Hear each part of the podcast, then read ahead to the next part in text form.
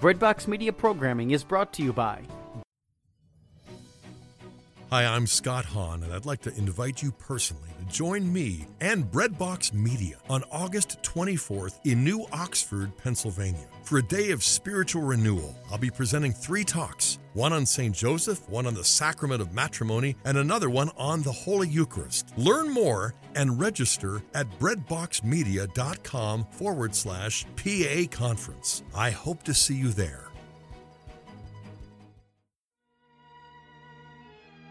Celebrate our God given freedom and faith while honoring our Blessed Mother with Ghirelli's USA Rosary.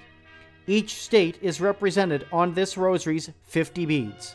Red, white, and blue enamel adorn its patriotic crucifix. Get yours today. Shop www.ghirelli.com.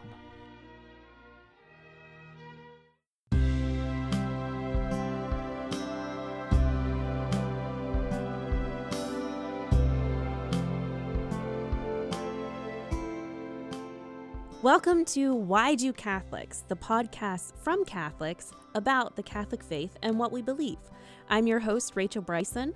Joining me again, welcome back, Father Josh Cavender. Well, Father, thank you for for joining us for another episode of our Why Do Catholics podcast talking about the sacraments.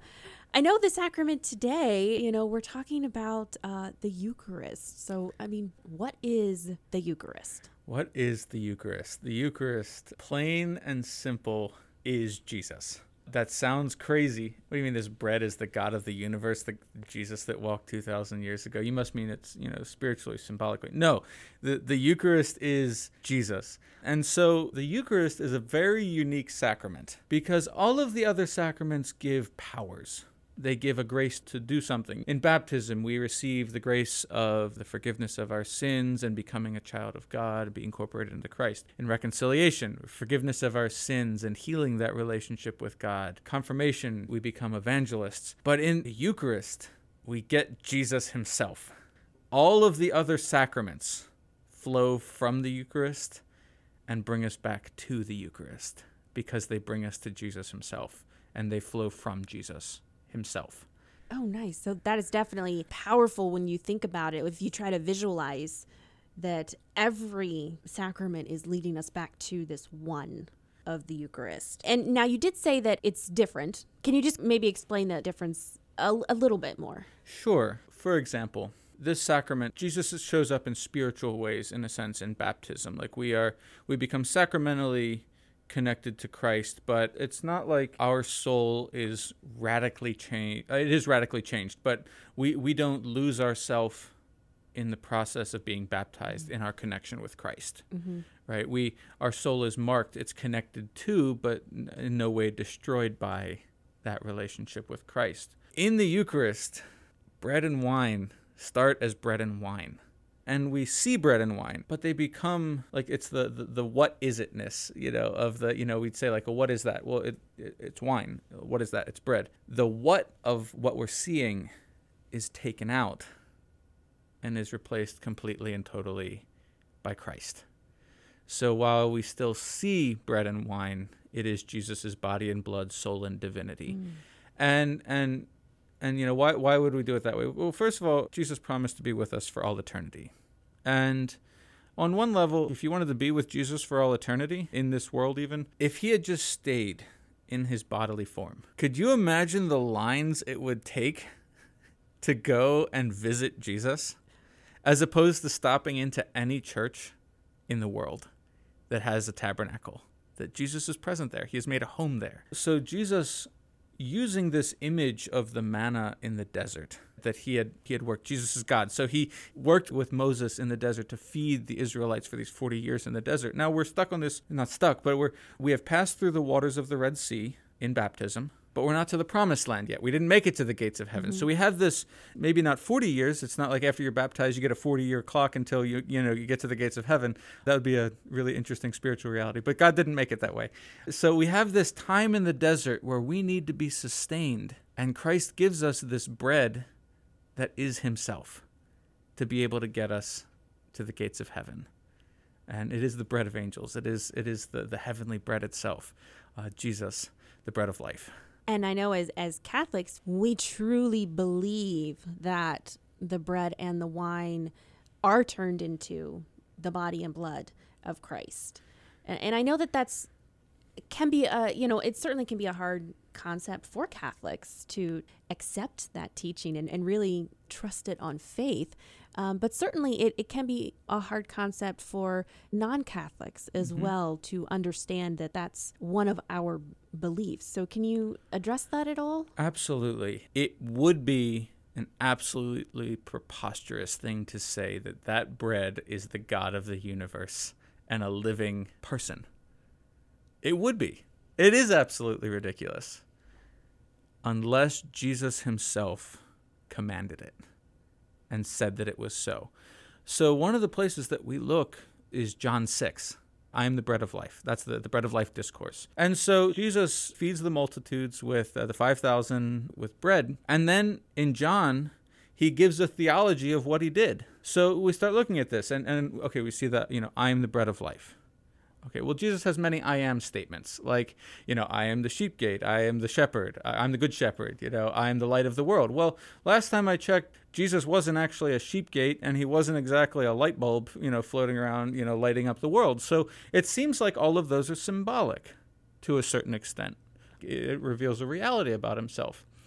And I would say that's that would be a safe assumption. So Jesus moves on with this discourse. He, uh, he's okay. I am I am the bread of life just as Moses, just as God gave through Moses the manna in the desert, and they ate it and lived, whoever eats this bread will live forever.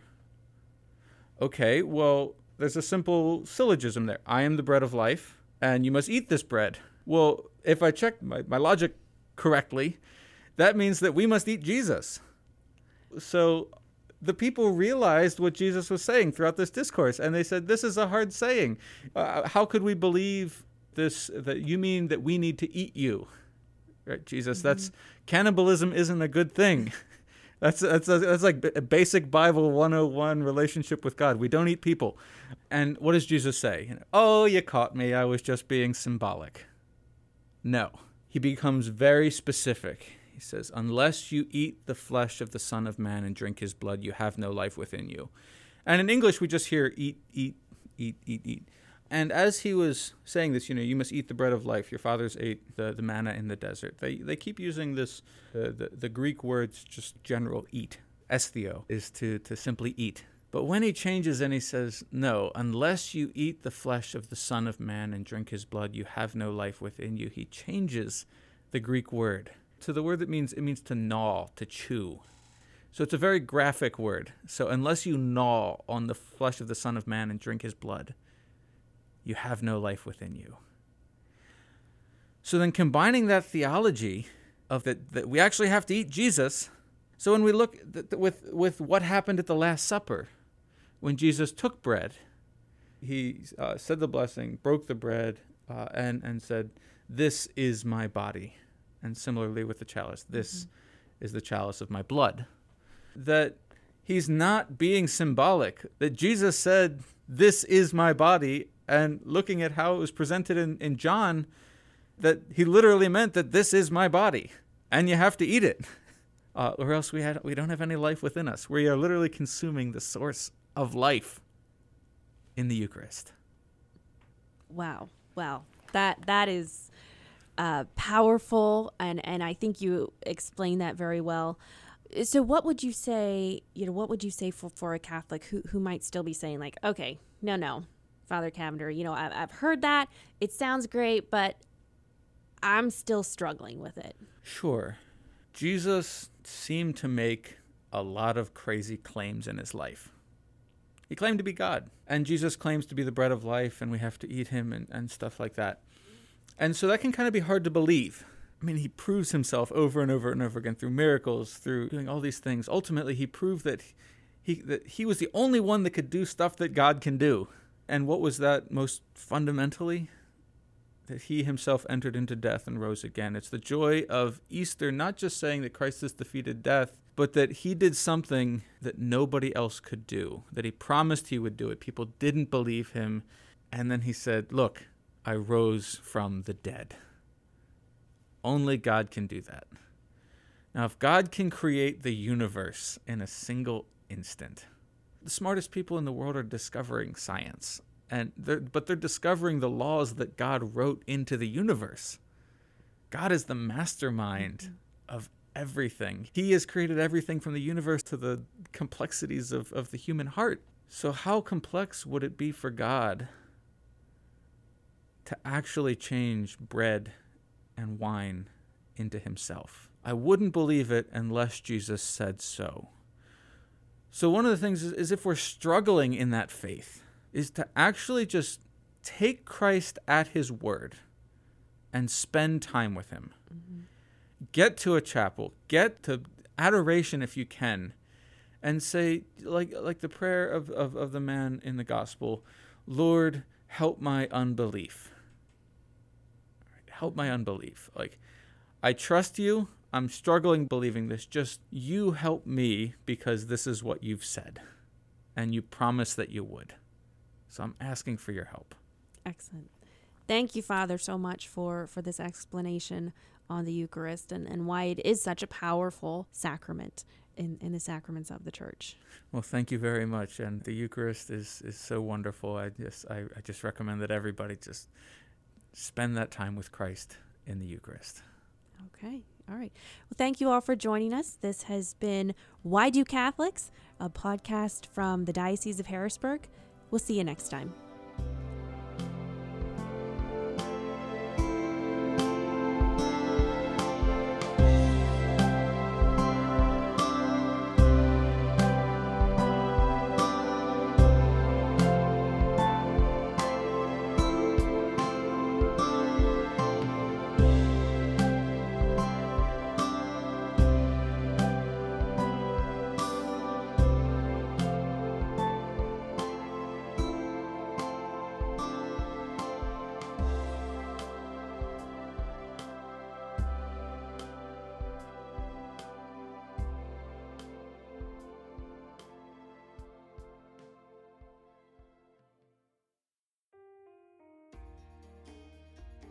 Hello, this is international Catholic singer Anna Nuzzo, inviting you to join me and Father Dan Cambra of the Marian Fathers on a select international tour's Divine Mercy pilgrimage to Poland and the Czech Republic. It takes place in September of 2019, and we would love for you to join us. For more information, go to my website, annanuzzo.com. Thank you, and God bless.